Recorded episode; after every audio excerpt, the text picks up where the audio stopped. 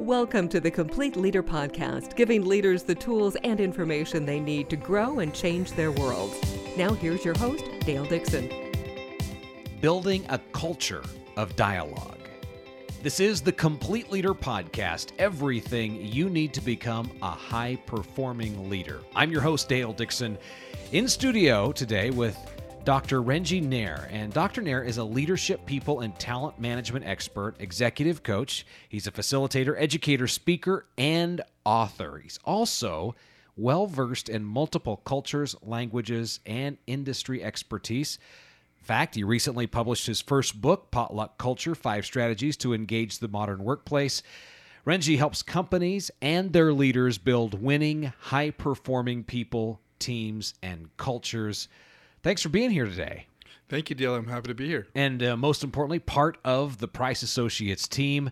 Uh, give us the a bit of background.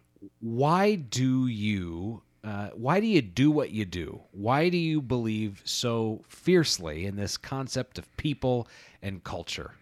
I think the world has shifted dramatically over the last 10 to 15 years. There's a lot more focus today on people initiatives every company out there says they're people focused, uh, they're honoring and respecting people. But when you peel the onion back and look into the roof of companies, really it isn't it isn't so. I mean, what company says on their website that they hate people and they pollute the environment, they don't believe in teamwork, uh, they have absolutely no integrity. Everyone says the opposite. They say all the great things. But what happens in the real world, in the real work world, is that real issues happen. You know, people with different backgrounds, different upbringings, different experiences, different ideologies, uh, different levels of expertise, and different levels of their uh, career. So all these create the need to humanize the workforce, and we're seeing trends. Uh, over the last few years, that the humanization of the workforce is in play.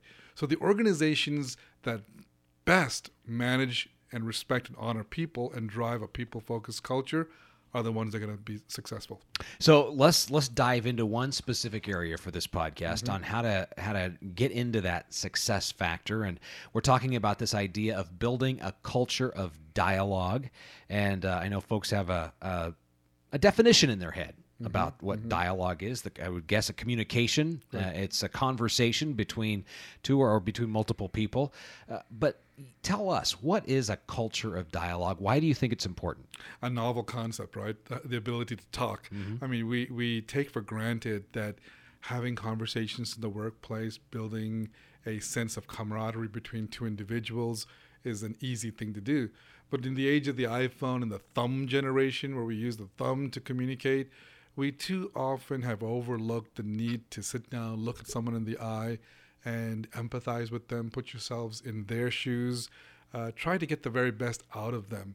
I mean, a, a famous uh, author once said, I think it was Ralph Waldo Emerson, said that every person you meet is superior to you in some way. So I think the opportunity for us in the workplace is to find that superiority in someone else and honor and respect that and unleash that you know, my uh, my uh, I'm a big follower of the holy, um, the, His Holiness the Dalai Lama, and he said something that I that stayed with me forever. It's this quote: "The reality today is that we are all interdependent and have to coexist on this small planet."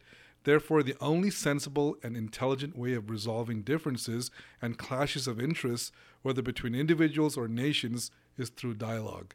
And for me, that's a poignant um, quote that should and can be applied in the workplace. So, to answer your question, Dale, a culture of dialogue is a workplace culture where the where there's respect, there's uh, uh, dial- there's conversation, there's give and take, there's uh, experience sharing, storytelling, with the goal of a positive outcome that advances the agenda of the company.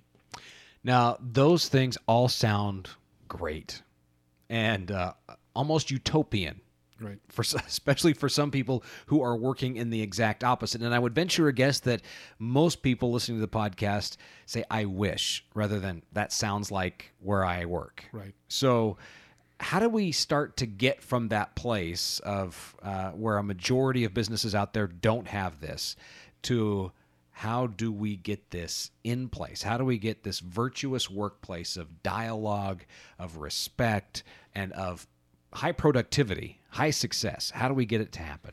Well, it has to be first um, respected and led by the leaders of the organizations. They need to know how to build a, a culture of dialogue. They need to themselves be really good at having conversations.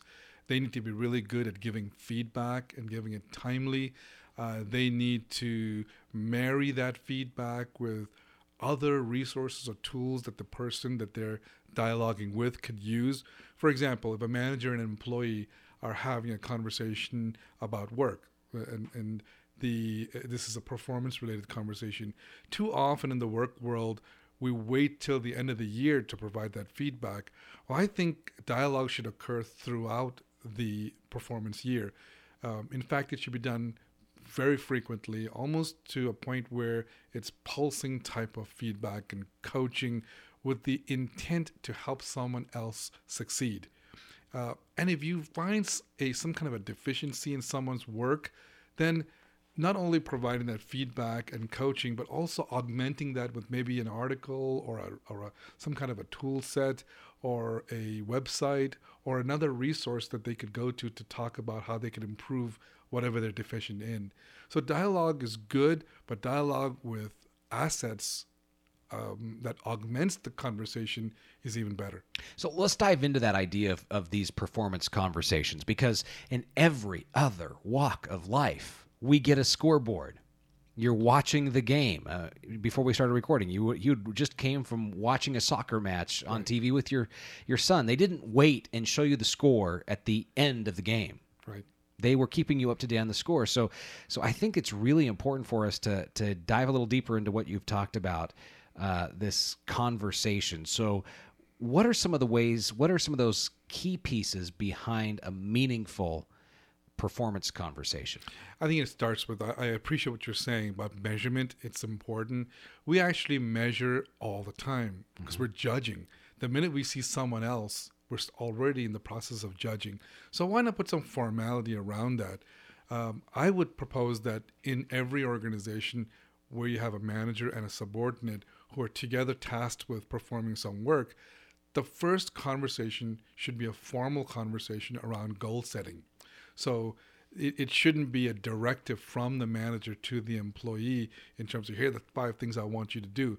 Rather, it should be a dialogue and a conversation around what both could bring to the table. Remember, I said in every person you meet, there's something superior in that person. Well, what is the employee going to do and how are they going to achieve those goals? Let the employee draft that or have a dialogue around that, and let the manager and the employee have a conversation around what the goals should be for that year, for that performance year, or for that project. And then that dialogue is documented. What comes out of that dialogue could be a five point or seven point bullet that looks at what are the things that are going to be achieved, when will they be achieved, how will they be, how will they be achieved, and what the end game looks like. What does the outcome look like? So, setting smart goals, specific, measurable, attainable, uh, reliable, and time based, are critical as a first starting point in a meaningful conversation. So, where does pay fall into this? Yeah. The money, the money piece. Yeah. I always like pay to be conversation number two. Conversa- uh, once you get the goals out of the way and everyone agrees on these are the things that that I am tasked to do or we are tasked to do, then let's go right to pay. Even if someone's compensation, let's say their base pay hasn't changed year over year, it's important to explain certainly why did the base pay not change year over year? What is the science behind the base salary? There is a science behind it. Most organizations feel that this is something that is very nebulous or some kind of a black hole where if you start talking about pay, you might get into trouble. But it's actually quite simple.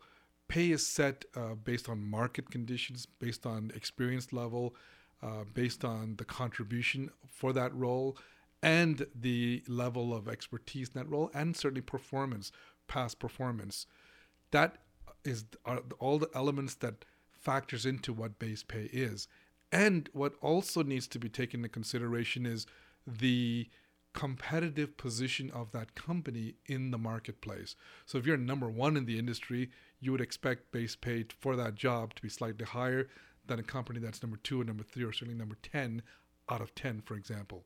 So, sec- conversation number two should be about taking pay off the table. Let people feel comfortable with what their salary is. They, they know how it was derived. They know what they can do to maximize their pay. That's that's transparency. That's part of the dialogue. Those points you just went through. Uh, for a manager to have that level, that depth of conversation about pay, and here's how we come to it, and here's arrived at the figure for you, and and all the thought process. That's uh, that's illuminating for the employee.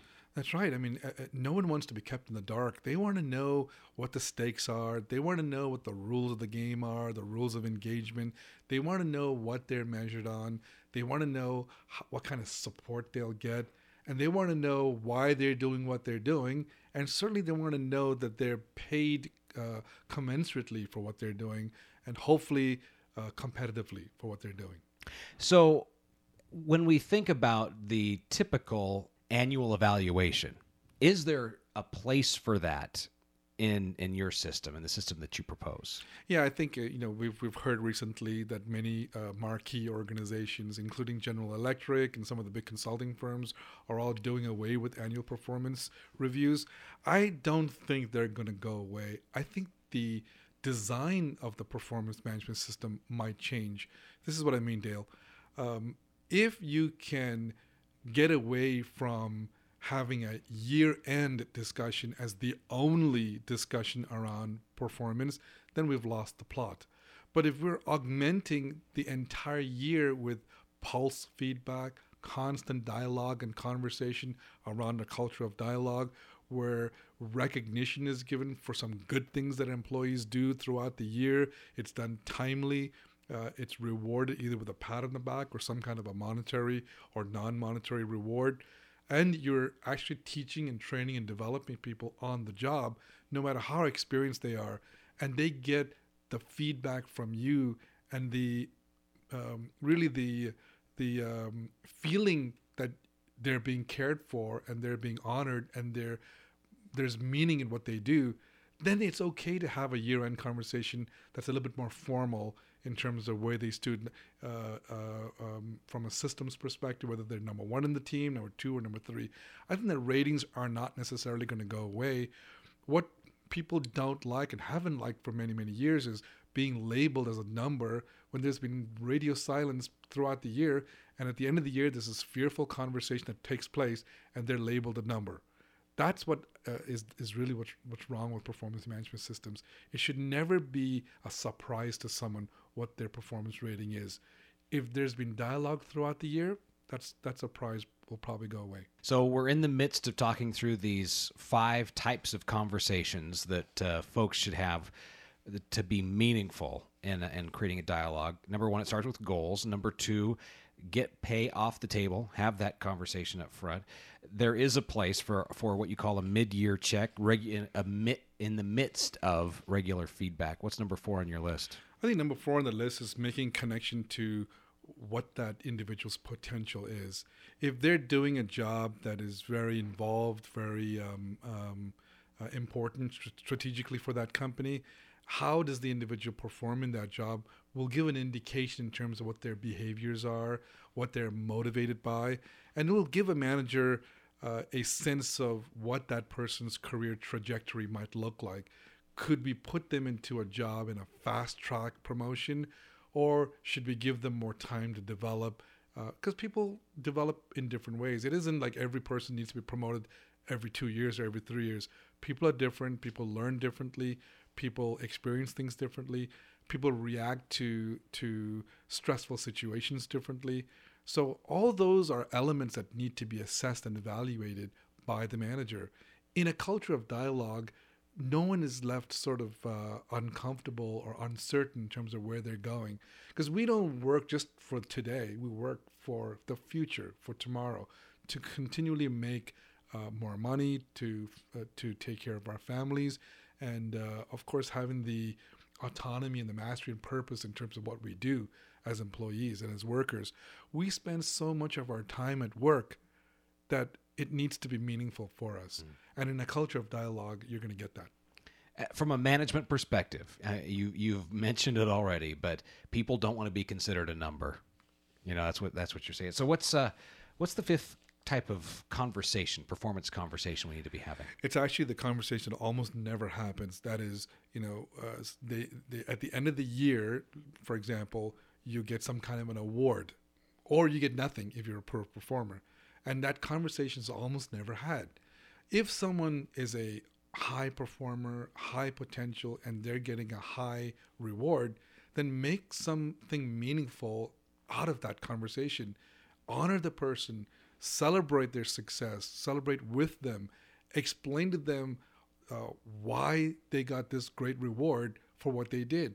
Show them the link between pay and performance. Uh, give them that wow experience so they walk away feeling great about what they've done. By the same token, those who have not done a, a great job, explain to them what they could have done better. Now, if you've provided them feedback throughout the year, you know that they just didn't perform. So it, they're not surprised because of their uh, lack of a good reward or zero reward. They'll at least know that you, you care about them and you're trying to help them grow, and they have the following year to redeem themselves. That's what I hear out of this. It's really it's a culture of no surprises. That's right. It, it's a it's a feedback culture, a culture where getting and receiving feedback is is equally good. You know, most human beings don't like to be told what they're bad at. You know, most human beings like to be told what they're good at. So giving feedback should start with all the positive things, and then in a very uh, deliberate, uh, non-confrontational manner, the challenging things or the critique should be made. I think if you do it in a in a in a in a culture of dialogue where it's actually a two-way conversation, no one's going to be unhappy with the feedback you get. The, and then feedback should be married with no surprises. Mm-hmm. Nobody likes to be surprised. Unfortunately, over the last 20 years or so, because of existing human resource management systems, which which makes it a year-end event, people are usually surprised uh, about what they're rated at and how their managers feel about them. Not a place you want you want to be or put somebody else in.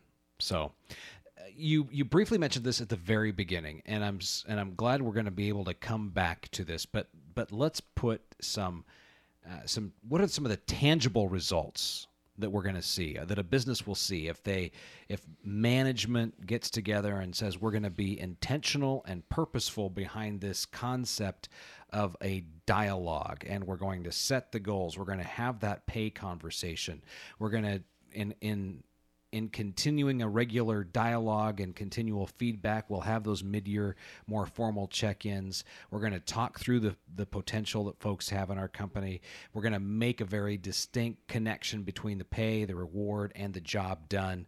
So, what does that mean for the business, the bottom line, so to speak? I think there's a lot that to be gained. Uh, there's some short-term things and long-term things. Short-term things are you'll you'll get a greater sense or a more clear sense in terms of who your best performers are. Uh, there's typically going to be a, a, a group of individuals who are stellar performers or truly outstanding, and they'll stand out. It's very easy to to identify them. Then there's going to be a group of people who are performing really well, but they could have done some things better. And then there's going to be a batch of individuals who really need to improve. Now, none of these things uh, should be a surprise to anyone if you've built it around a culture of dialogue. So the first uh, result we see is a normal distribution, if you will, in terms of who your best people are and who the who who needs help. That's the first one. The second is because you're honoring and respecting people and giving them timely feedback and recognizing them timely for the good things that they've done, they'll feel that this is a place where they're free to um, to um, uh, uh have a, a, a good dialogue with their manager. They have a good relationship with their manager because people don't leave companies; they leave p- other people. They leave mm. managers. They'll want to be with this manager because the intent of that manager is to help them succeed. And finally, we often talk about engagement levels. Engagement just means how happy someone is, how uh, in tune someone is with your company, and what is the propensity of them staying with your company if you can enhance the employee engagement levels, that directly translates into strategic success, a winning, high performing culture. No company would, would uh, give that up. Happy employees go out of their way to make happy customers, That's right. make the customers happy in the process. And I think if we can make the customer really happy today and come back again tomorrow and make them even happier, that's the name of the game. And that right there is very tangible success. Well, any other final words for us? You know, uh, conversation and having conversation is not necessarily an easy thing. You would think that human beings are very good at doing this, but not necessarily. There are all, there are many types of conversations. There's conversations when you just keep your mouth shut and listen. That is conversation. There's conversation when you're actually looking at someone in the eye and not, you know, uh, staring at your notes or writing while someone else is talking. That's part of conversation. Gesturing, using your hands, um, putting your arm around someone, that's conversation. Um, there's a lot of elements that go into having a proper and true dialogue. At the end of the day, it's really about what is your intent? Is your intent to help someone else or is it to advance your own agenda? If your intent is truly to help someone else succeed, then you will succeed and your company will succeed too. Are you trying to make a point or make a difference? That's exactly right. That's the question. Dr. Ranjit Nair, the book is Potluck Culture Five Strategies to Engage the Modern Workplace. Folks can find you on social media and the Price Associates website. Uh, the those connection points will be in the show notes for this podcast. By the way, we please uh, ask that you that you rate the podcast. Go into iTunes, subscribe to this. There's more content coming up. In fact, we're going to have two more conversations with Dr. Nair in the process uh, that we're going to be talking and diving deep into these ideas of improving the culture in your company. But if you go to iTunes, rate this podcast, write a review. That helps raise it up in the search rankings for iTunes. We would appreciate that. And definitely listen in more. Visit the Price Associates website. And until next week, have a great week, and remember this is the Complete Leader Podcast everything you need to become a high performing leader. Thanks for listening to the Complete Leader Podcast. Find more online, thecompleteleader.org.